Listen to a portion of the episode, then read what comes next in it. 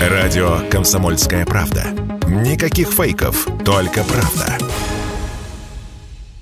60 миллионов рублей выплатит россиянам американский стриминговый сервис Netflix. Правда, лишь в том случае, если будет удовлетворен поданный против компании коллективный иск. В начале марта Netflix приостановил съемки нескольких проектов, которые вел в России с российскими актерами. Но главное, перестал показывать контент своим российским подписчикам. Они и подали коллективный иск в отношении компании по инициативе адвокатского бюро Чернышов, Лукаянов и партнеры. Односторонний отказ компании от предоставления услуг является нарушением договора с российскими пользователями и противоречит Гражданскому кодексу.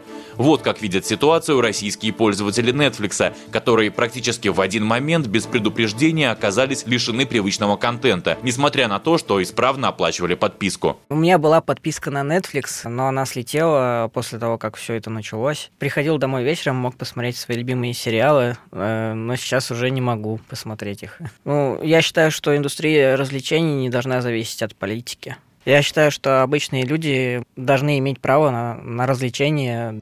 Рассматривать иск будет Хамовнический районный суд Москвы. Шансы на успех достаточно высоки, сказал Радио КП управляющий партнер бюро Чернышов, Лукаянов и партнеры Григорий Чернышов. Естественно, люди страдают, определенные моральные неудобства испытывают. И у нас законодательство предусматривает возможность денежной компенсации такого рода неудобств. Нарушение прав э, российских пользователей – нарушение закона о защите прав потребителей, Гражданского кодекса в данном случае очевидны. Мы считаем перспективы защитить права российских пользователей в данном случае а, очень-очень хорошие. В данном случае групповой иск – это единственно возможное вот средство эффективной защиты большого числа людей, у каждого из которых есть требования на небольшую сумму.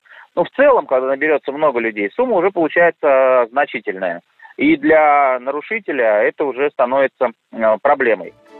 Исковое заявление подписали уже 20 человек, плюс еще почти сотня заявок сейчас разбирается в адвокатском бюро Чернышов, Лукаянов и партнеры. По словам юристов, иск против Netflix может стать первым в целой серии дел в отношении западных компаний, по сути бросивших своих российских клиентов. Василий Кондрашов, Радио КП.